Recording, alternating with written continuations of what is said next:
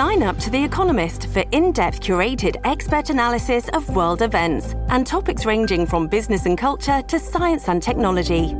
You'll get the weekly digital edition, online only articles, curated newsletters on politics, the markets, science, culture, and China, and full access to The Economist Podcast Plus. The Economist is independent journalism for independent thinking. Go to economist.com and get your first month free.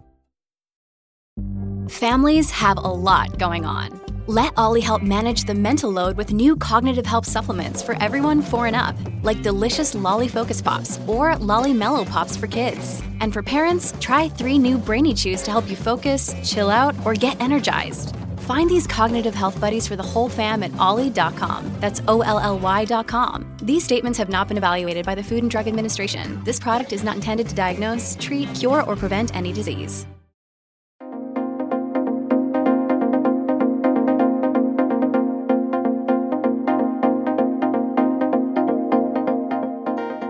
Hello, and welcome to the Northern Agenda podcast, coming to you from Reach, the people behind the Liverpool Echo, Hull Daily Mail, and Lancashire Live. If you want to know what's going on in Northern politics from a Northern perspective and outside the Westminster bubble, you're in the right place. I'm Northern Agenda editor Rob Parsons, bringing you another episode of analysis and political commentary from the North. Later in this week's episode, I'll be talking to the Yorkshire author of a new book who argues that for the North to succeed, it needs to be saved from London. Sam Bright, who grew up in Huddersfield but now lives in the capital, says dramatic measures are needed if the country is to bridge the gap between our biggest city and the rest of the country.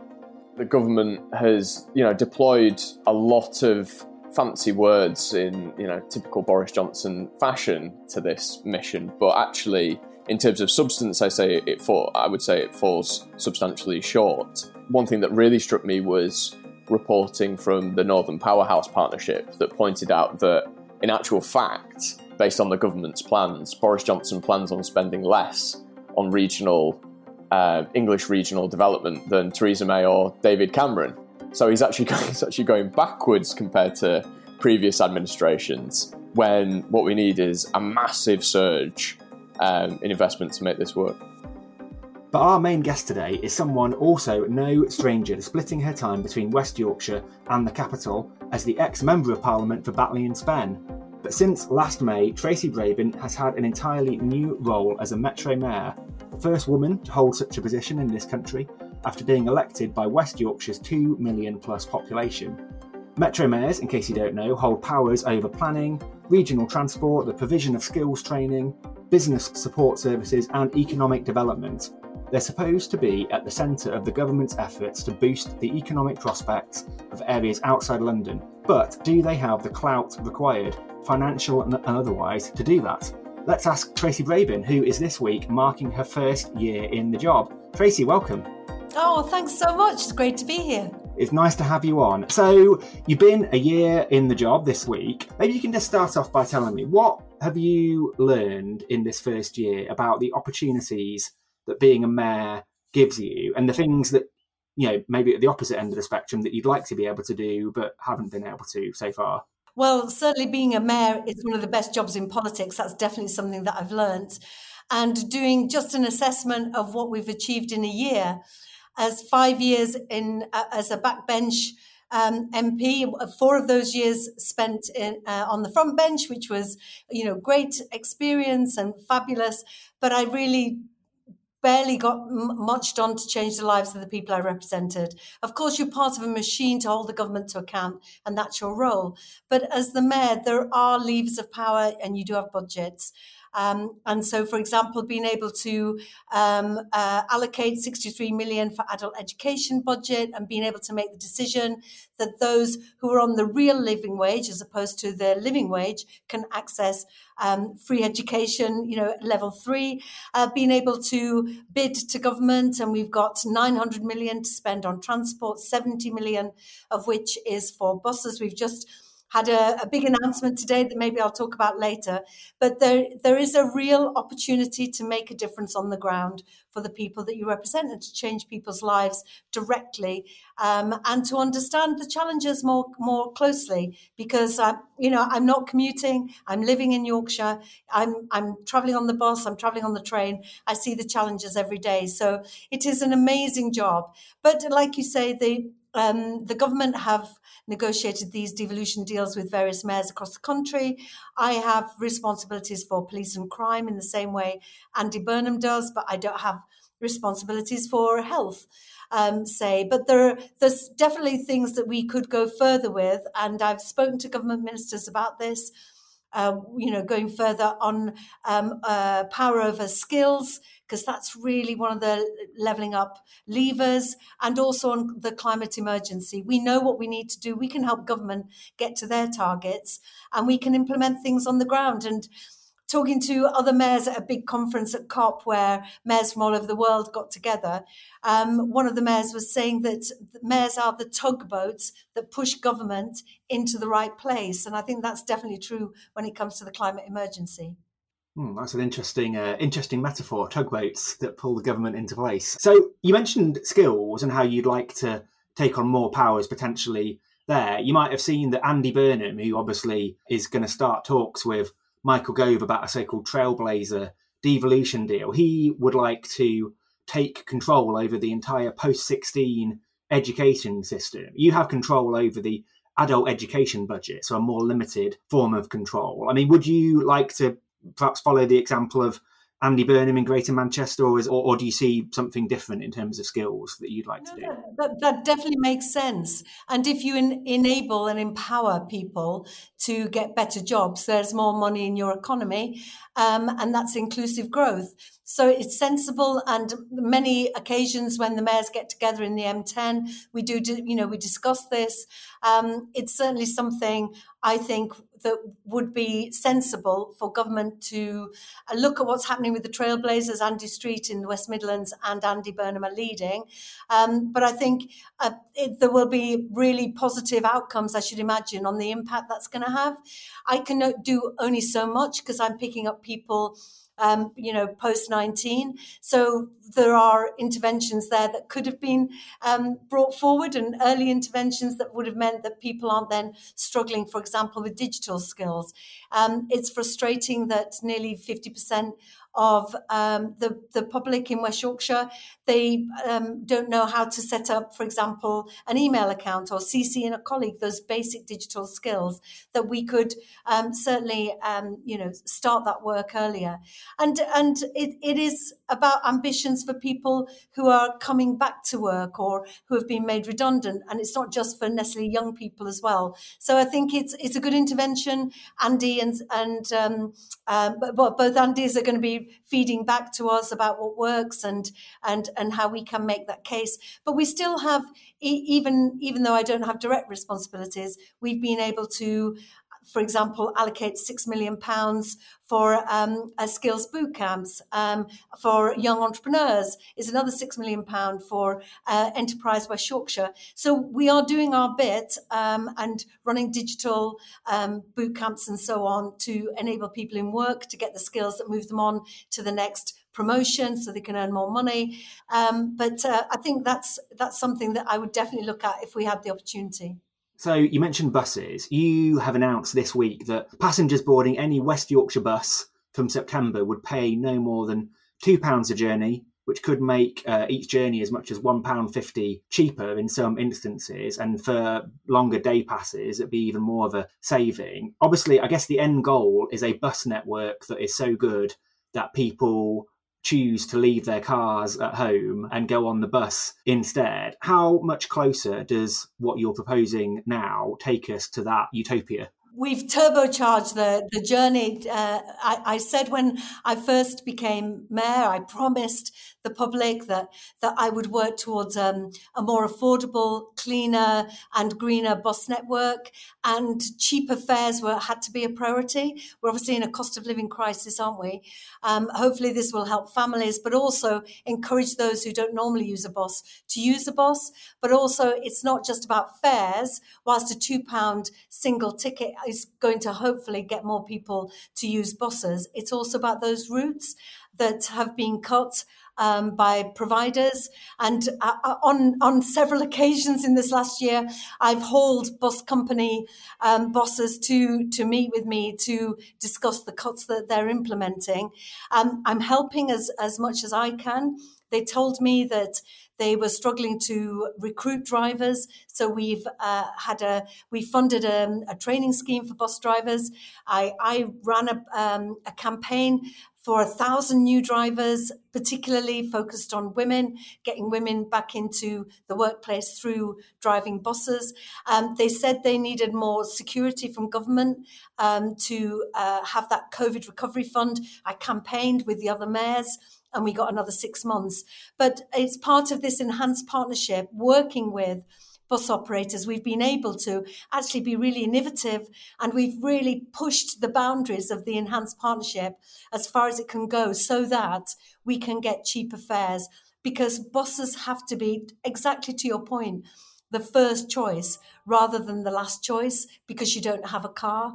Now, in West Yorkshire, 72% of the population have a car, which is quite low. So there are so many people that rely on these buses that have had their service cut. So I'm also, in parallel with reducing costs, um, making sure that we do as much as we can to reconnect those communities that have been isolated because of cuts to buses. It's important for our young people, it's important for workers, it's important for those who use buses on a number of journeys because they've got caring responsibilities, but it also it's important for our planet. And so we can help government reach their targets um, by these sorts of initiatives. But I'm really excited today because I think it will make a big impact and hopefully bring people back to using buses.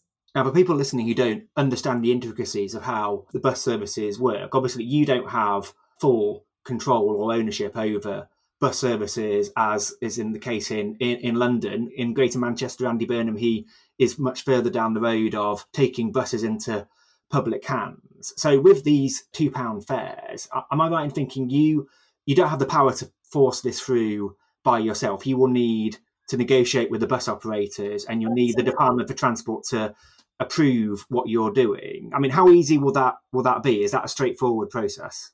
Well, it's been um, a partnership job and working with the bus operators to have those conversations about what's important and that we supported them during COVID to the tune of tens of millions, as did government. And I think we all understand that in order for the bus network to survive, we have to build patronage and we have to get more people back on the bus. But initiatives like last summer, I announced a young person's um, bus pass um, for uh, under 19s, and um, we've got back young people to 100% back on the buses from pre COVID numbers. Um, so that's really important. But to your point about um, the, the process, we, when I first became the mayor, we allocated a million pounds to investigate the process of public control. Now, I could have taken a decision not to go into an enhanced partnership, but just to focus on that public control element um, and franchising. But we were um, uh, stymied to some degree by government timetables. So it won't be until 2024 that we make the the ultimate decision about going to public control. But what I didn't want is to be in a position where I was on a um, you know an intellectual position that meant we didn't improve bus services now today. So that's why the enhanced partnership really uh, was important um, for us to work with bus companies to make a difference now. So uh, later in the year, we're going to also be announcing that tap in, tap out, that capped fare that you get in London. Um, so we are desperately trying and working flat, you know, really hard to make um, make it easier, cheaper, uh, more convenient for bus passengers to use it. Uh, really pleased that we got, uh, I think it's 111 electric buses in the uh, Zebra bid. Um, obviously, we need those green buses as well to help us reduce our um, emissions. 40% of all emissions in West Yorkshire are from transport. So it's a collective effort from drivers, but also our, our bus network. Um, we need to modernise that as well. And I'm really pleased that the bus companies are coming with us on that journey. They know they need to modernise and they need to be fit for purpose for the future. But it, we're not there yet. But I'm hoping that today's announcement, which is pretty bold, uh, a bold initiative, and um, hopefully will will really help us get more people on the buses. You're obviously responsible for economic growth as mayor, and I'm interested in in how you see the different parts of West Yorkshire working as the main engine of that. I think it's no secret that Leeds as a city is booming, uh, as in Manchester, but economies of the other parts of West Yorkshire are maybe not thriving to the same extent, and it's a similar dynamic in other parts of the the north. Is it your view that the way to grow West Yorkshire's economy is to focus on Leeds and grow the Leeds economy and that that growth of Leeds will be good for outlying areas for Halifax and Bradford and Ossett, or do you need to spread the attention and the resources more evenly around West Yorkshire to have an overall sort of better effect? I don't think it's either or because I think Leeds is the you know it's a jewel in our crown. There are, you you just have to look at the the businesses that have just moved here. Channel Four, um, but Channel Four wouldn't have come here without Bradford, and it is that sort of symbiotic relationship between the regions that bring companies to Leeds. Uh, the Bank of England, the Infrastructure Bank, the Financial Services Authority, um, um, uh, FinTech, Health Tech, they're coming to Leeds because they have the workforce, um, but also they have the lifestyle. Um, and what's really important for me, and that's why I was so pleased to be part of the um, the pitch to the adjudicators for uh, Bradford 2025, that all of our regions must flourish, but each of our regions have has different um, strengths. You know, we are at the heart of the north here in West Yorkshire, and collectively we are like a mini UK. We have so much to offer, um, and our borders between our regions are porous. So people will live in Leeds and work in Bradford, or um, live in um, Wakefield and then come into Leeds to work. So it is really important that Leeds flourishes but we have so much opportunity in the regions to uh, really level up our own um, footprint so that we can um, celebrate all the really exciting stuff that each region really does lead on. Um, and certainly looking at Wakefield, for example, we've got the CAPA College, which is our Brit school. We've got the uh, culture with our sculpture park and the Hepworth. We've got Tileyard North that have come from King's Cross, come up to Wakefield.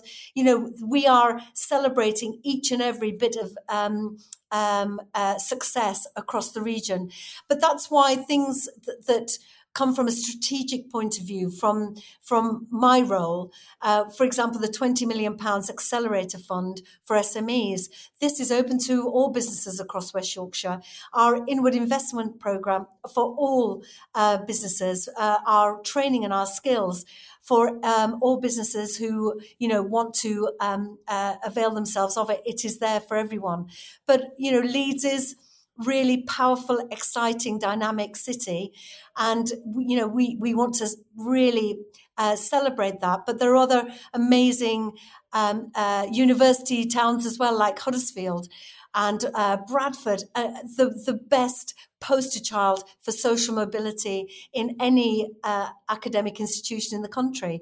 So every region has its strengths, but of course, Leeds uh, needs a particular um, voice as well within that, you know, within that uh, economic strategy. Michael Gove, obviously, he is the man responsible for dictating what levelling up looks like to some extent, and and you know what powers mayors like yourself have. What what's your relationship like with Michael Gove. And I, I recall uh, the, there was a big convention of the North in February in Liverpool, and he promised, I think, that he would be spending a day up in West Yorkshire with you by the end of March. I, I mean, did that did that ever happen? Like, did, do you speak to him on a regular basis? Um, he he didn't come. He some of his colleagues did come, uh, but we're still trying to get that date in the diary. I think various um, uh, things happening in government, whether that's Save Big Dog or whether that's Ukraine or the cost of living crisis, maybe was a bit of um, a distraction. But it's still the commitment's still there. And to be honest, the uh, I think all the mayors are in agreement that if if if levelling up is going to be anything, then Michael Gove can push it through um, and he is the man to do the job. But it can't just be about him. It has to be a whole government response. And uh, I, I do welcome in the Queen's speech and the Levelling Up Bill that um, there's going to be the accountability from all of government to hit those targets of the 12 missions you know, we are held, always held to account by government. And I think it's really important that Michael has obviously made that commitment um, uh, to government as well, that they need to all be get on board because there is no point announcing initiatives if the Treasury don't understand how important it is um, to regions like ours. So it's a good relationship. Um, I'm now the chair of the M10, as you may know, and hopefully we're going to be building um, on that on, on, those sorts of connections. We've got Nadhim Zahawi coming to talk to us about education next week, and um, hopefully then we will um, Michael, and we've we've reached out to the Prime Minister as well to come and speak to us, because for me this is not particularly politically partisan. This role, I I'm here to serve the people of West Yorkshire. And will support government hitting their targets. There's a lot of commonalities in those 12 missions and my 10 manifesto pledges. Um, I'm very happy to work with Michael uh, as closely as he would like in order to get things done. What is frustrating is the beauty contest where we're having to pitch continually to government for money. And as you will have seen in South Yorkshire, we um, we bid for, uh, for a really transformative, ambitious program for buses. We got probably you know a third of what we bid for, but South Yorkshire got nothing. So the capacity that it takes to bid into these beauty contests, then not get anything, um, is a distraction. So I, you know, I, I'm really hopeful that we can start to speak to Treasury more regularly because um, it would make sense that you know Treasury give us the money, and uh, we're having to navigate ministers who there's a churn, and um, you know ministers have their own um, interests. So uh, I think a more a closer relationship to government is going to help all the mayors. I think. Now the final question, Tracy. It's um, a relatively short term for you, I think, as mayor initially, is you're up for election again in 2024. Is that is that right? Yeah.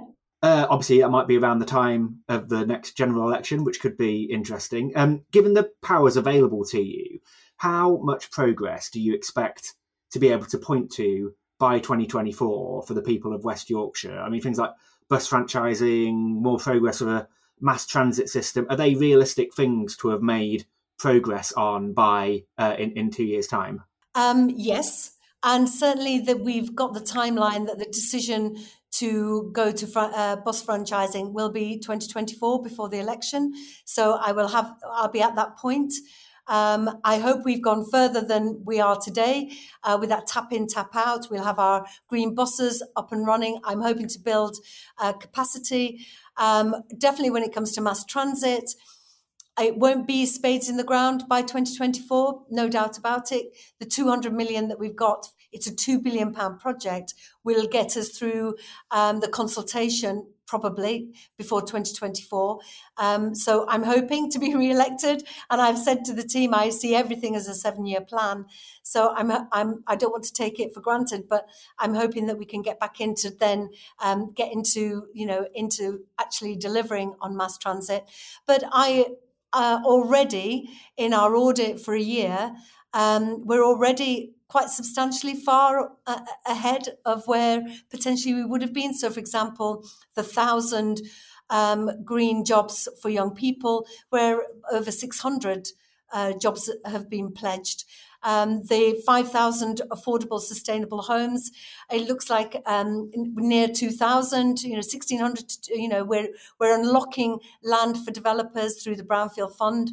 Um, I'm really excited about what we can deliver. My cultural new deal. Um, uh, we've set up the uh, culture committee. We've got an indicative pot of 11 and a half million pounds. We're going to make really impactful changes in West Yorkshire, even in the next couple of years. Because if this year is anything to go by, we're on fire as an organisation. We've been waiting for this for far too long. And so there's an impatience to deliver. Um, I'm con- continually um, checking myself that we're, you know, we're delivering for the public. Um, I'm pleased with where we are so far, but of course, um, we could always go further. And I know that the next couple of years we will. It's it is an exciting time for West Yorkshire. Of course, the cost of living crisis is going to be an added challenge for all of us when it comes to how transformational uh, these programs are going to be.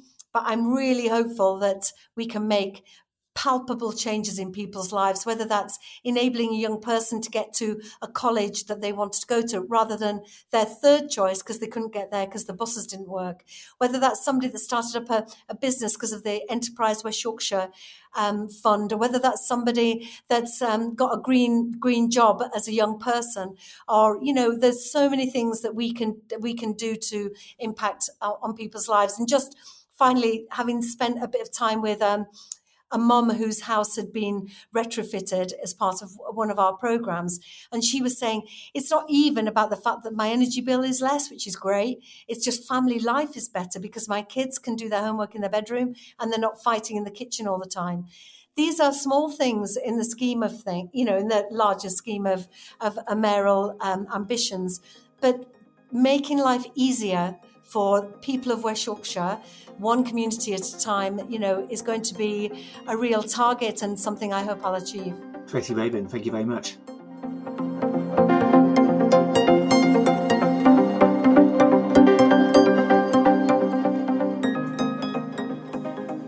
Considering London is, obviously, not in the north, it's notable how much time people invested in the future of our region spend discussing the capital and its influence on our collective fortunes.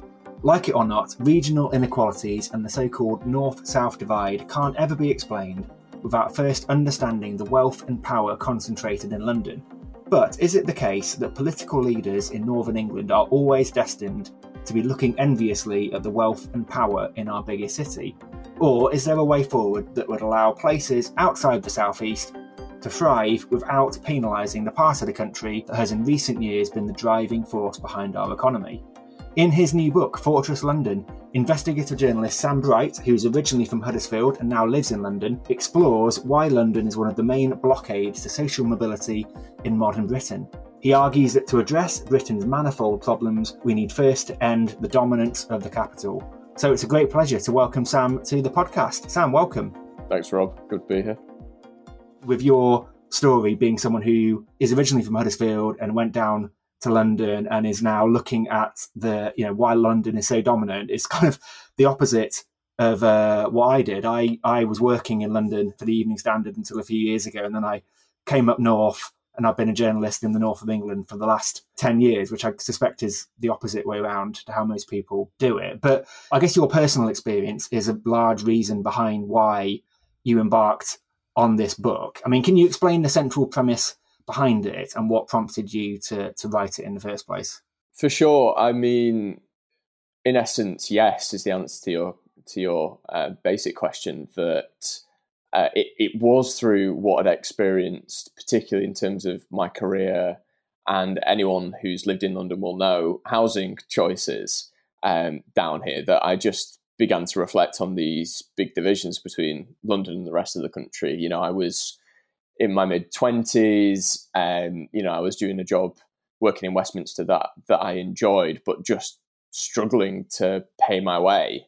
Um, in this vast capital and saw lots of people, um, lots of my peers who did live here, seemingly able to sort of guide through life in a way that I I didn't think that I could. Um, perhaps because you know either that they'd had a lot more experience in in London, so they could choose the pockets of the city to live. They they knew the ins and outs and how to get affordable rent if there is such a thing in the city um, but also lots of people who simply took the decision, which I thought is entirely rational. I still think it's entirely rational to live at home. I mean, I know plenty of people, plenty of journalists in their early 30s, and um, you know, I'm sure they experience personal problems because of this. Um, but they, you know, they still live at home at, at, that age simply because it's not viable for them to to move out. Um, and yeah, I just saw that con- contrast and thought, wow, um, you know, when you then go on the jobs boards, when you click on Indeed and you search for the latest media openings in other parts of the country, and I'm sure this is true for other professions as well. In fact, I know it is.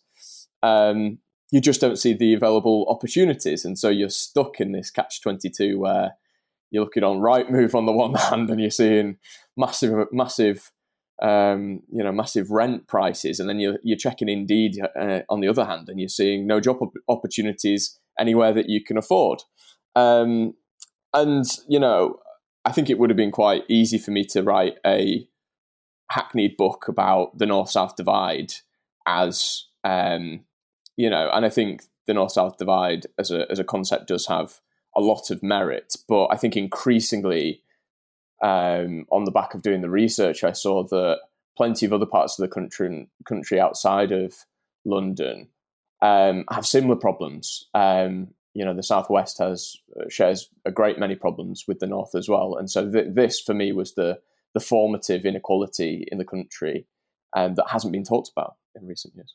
I don't think anyone would deny that regional inequalities exist, but there's a really interesting quote in the uh, one of the opening chapters of your book that says, "I believe." Regional inequalities are sustained by two behaviours that are prevalent in the capital a failure to acknowledge the destructive effects of London supremacy, and an instinctive, almost involuntary assumption that places outside the capital are populated by xenophobes. So, can, can you elaborate a bit on that? these are the two sort of things that are allowing the regional inequalities to to persist in your in your view from an individual point of view so from not a structural point of view not in terms of what the government could be doing what you know what the institutions of power, what the media could be doing, etc.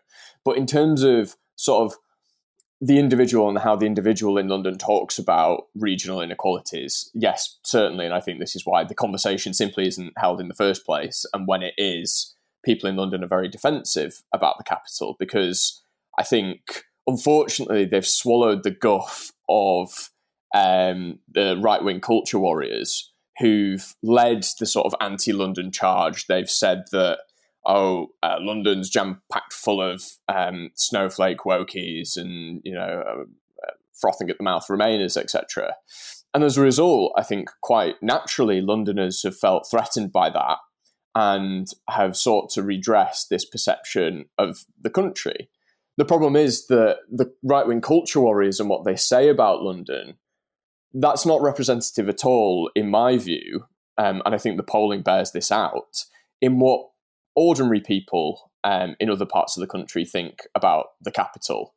And so I think basically um, most people just want a semblance of equality. They want resources to be more equally shared. They want um, there not to be a brain drain down to the capital every year.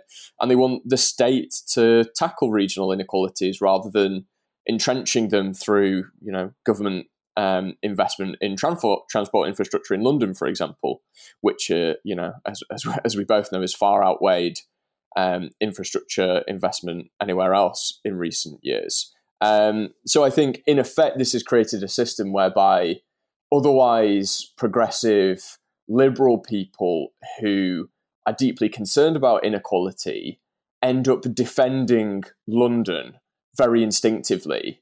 And that therefore means that they're not challenging the basis of regional inequality. They're um, essentially rowing in behind a city that um, you know is is the oligarch haven, is the site of high finance. It sort of represents all these things that the left stands opposed to. But because it's continually under attack by right wing culture warriors, it feels as though it has to retreat into its fortress and um, and stick up for London when that's I think ultimately deeply um, um, corrosive to regional inequality. Now, one of the sort of structural issues underpinning regional inequality, as, as you put it, is education. And you spend a lot of time dwelling on education in, in your book. You describe your own uh, educational background in, in Huddersfield and also talking about London. You describe the, the London challenge that helped schools in the capital improve dramatically. So, I mean, just briefly, how, how did how did that work? And do you think is that the solution to how we can bridge some of these gaps in educational attainment that, that we that we see in the north of England? Yeah, so the London Challenge, I think, has got to be an example of one of the few really good government policies of the past 20 years, uh, sort of unadulterated success. Um, so basically, it was led by Tim Brighouse, who I interviewed at length for the book.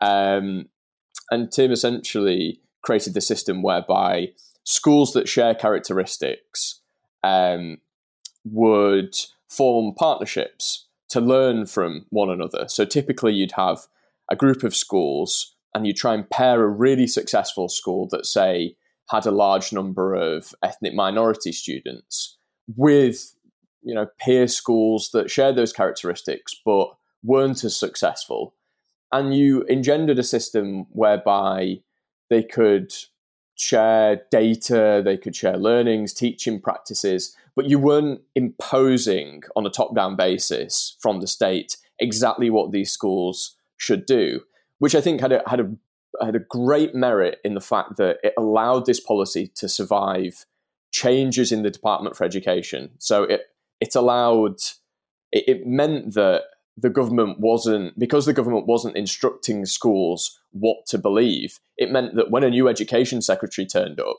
they couldn't object to the previous policy because all that the Department for Education was doing was saying to schools, get together and share what works and you know find common ground really. Um, and I think on top of that, you obviously had you had massive both rhetorical and actual investment from the government, from the the new Labour governments in education. You know, we all know the three the three line slogan of, of the Blair years: education, education, education. So you had this, I think, real um, concerted effort from the government to help schools, both in terms of funding and in terms of knowledge sharing, that proved to be immense, uh, immensely effective. I mean, London schools went from the runt of the litter, the back of the pack, to being now comfortably better than schools elsewhere. I mean, just one statistic very briefly.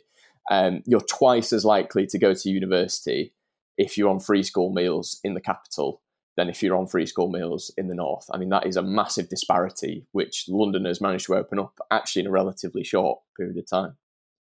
An idea that you put forward in the in the book is that to help people, uh, the you know the Westminster elite, uh, the people who make the decisions, understand what it's like to live outside London, that Parliament should be moved, not just temporarily, but permanently to Leeds, uh, which I think you know a lot of people would probably support that idea. And obviously, there was a, a year or two ago a bit of a, a, suggestion that part of Parliament might move to York on a temporary basis. So, what's what's the, what's your thinking behind Parliament coming to Leeds? Why would that? How would that help? Well, I sort of looked at the model of Germany, um, which you know is by no means ideal. It has its own regional problems, as we know, east versus west. Um, but the way in which Germany has incubated pockets of heat by distributing the national assets, I think, is really instructive. So obviously, you have Frankfurt is the financial hub. You've got Berlin, which is sort of cultural, political center. You've like Dortmund and some of those former industrial areas um, in the west of the country. And so the question is for me, how exactly do we redistribute some of these centers of national power to somewhere else? And if you think about it pragmatically, we're not going to outsource Canary Wharf to Leeds anytime soon, though I would love to see it. The banks are just far too slippery. They're far too clever. They will get around any sort of regulations that you try to put in place. They will probably move abroad, quite frankly. So, one of the few things that we can actually get our hands on is, is the site of politics, is the site of power. And I think it would have a dual effect. It would be symbolically, I think, really powerful to show that Parliament's moving out of London, it's coming closer um, to the nations and regions, which I think would have a would have an effect on on commerce and the economy for one. But it would also cause a vast number of people, journalists, civil servants, outsourcing firms that rely heavily on government contracts, to move to a different part of the country. And so I think you'd create. I mean, you'd obviously try to avoid creating another uh, London esque housing crisis in Leeds, for example. So you try and stagger, you try and stagger the move, and you try and push for a mass house building program in in whichever city you chose prior to the move being made. but I think it would really create a new centre of economic and political power in the country that would then signal that you know this this is possible and you know it may be hopelessly unrealistic but i'm sorry to say that it's probably one of the f- the few realistic options that we have right now that i think could make sort of a that could produce a big bang moment for regional equality in a in a relatively short period of time now, I think if we were to have Michael Gove here or Boris Johnson, they would say, "Well, we we you know we agree with a lot of this, uh, a lot of this thinking, a lot of the arguments that you're you're making about how we got to this position." But they would say that you know we're we're already tackling this. We've got a levelling up white paper. We've spent billions of pounds in different parts of the, the country on, on the levelling up agenda. I mean, what do you think of the current efforts that are being made to tackle regional inequality? Do, do you think everyone in government who needs to be behind it is is behind it? Um, no, I mean I hate to agree with sort of the consensus on most things, but I have to say on this, I probably do that that it's for rhetoric only. Really, it's um, it is a political ploy above and beyond anything else. Um, I mean, there was some really interesting research, which I'm sure you reported on after the white paper coming out. The Institute for Government, for example, saying that the overwhelming majority of the government's levelling up missions are not realistic; that they they just they just won't be achieved by 2030. Um, the National Audit Office produced a report that basically said that the way in which the government's attempting attempting to spend money, so on flagship shiny projects like um, new platforms for railway stations, for example, that these sort of investments uh, don't really generate economic growth. Um, and so it's not just commentators saying this like myself, but also sort of reputable, um, you know, uh, organizations in the know that point out that the government has, you know, deployed um, a lot of um, fancy words in you know typical Boris Johnson fashion to this mission, but actually, in terms of substance, I say it fall, I would say it falls substantially short. I mean, I, I, one thing that really struck me was reporting from the Northern Powerhouse Partnership that pointed out that, in actual fact, based on the government's plans, Boris Johnson plans on spending less on regional uh, English regional development than Theresa May or David Cameron. So he's actually going, he's actually going backwards compared to previous administrations. When what we need is a massive surge um, in investment to make this work. So, with all that being the case, how optimistic are you that things are ever going to change? Do, do you foresee a time when someone like yourself from Huddersfield doesn't have to go to London to make a success of their career as, as you have? I'm not very optimistic, I'm afraid. I think that to be optimistic would probably to would be to downplay um, and potentially belittle the scale of the task, which I think is is huge. If we look at East and West Germany, for example, um, and I think the Centre for Cities has done a report off the back of this. It took two trillion um, euros of investment from Germany to even begin to reverse those seismic gaps between East and West um, and that's twice our annual GDP. Um, so we saw, you know, the government is talking in billions of pounds, but the scale actually needs to be um, 10 or 100 times bigger, not just a multiple of two or three, but really significantly bigger. If we're going to do it in terms of infrastructure investment and taxation and, you know, trying to move pockets of economic heat, then it's going to take a it's going to take a phenomenal amount of investment. Uh, like I say, I think that the government should try and do it a bit more smartly and think how it can it can combine its symbolism with actually something practical by moving Parliament and then uh, not have to spend quite as much government money, two trillion pounds, but you know would entice businesses of their own accord to think, well, the government's moving up north, it's moving its site of political power up north, maybe we'll follow it, um, which I think is a is a far more uh, is a far more sane strategy, but not one probably that the that um, the former mayor of London, Boris Johnson, thinks is a good idea. Sam Bright, thank you very much for speaking to me today. Cheers, Rob.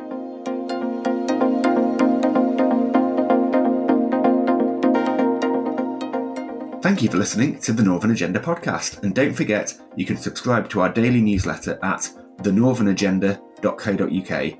It's more important than ever for Northern voices to be heard. The Northern Agenda is a Laudable production for Reach. It's presented by me, Rob Parsons, and Dan O'Donoghue, and it's produced by Daniel J. McLaughlin. If you enjoyed this episode, please subscribe to The Northern Agenda wherever you listen to your podcasts, including Apple and Spotify.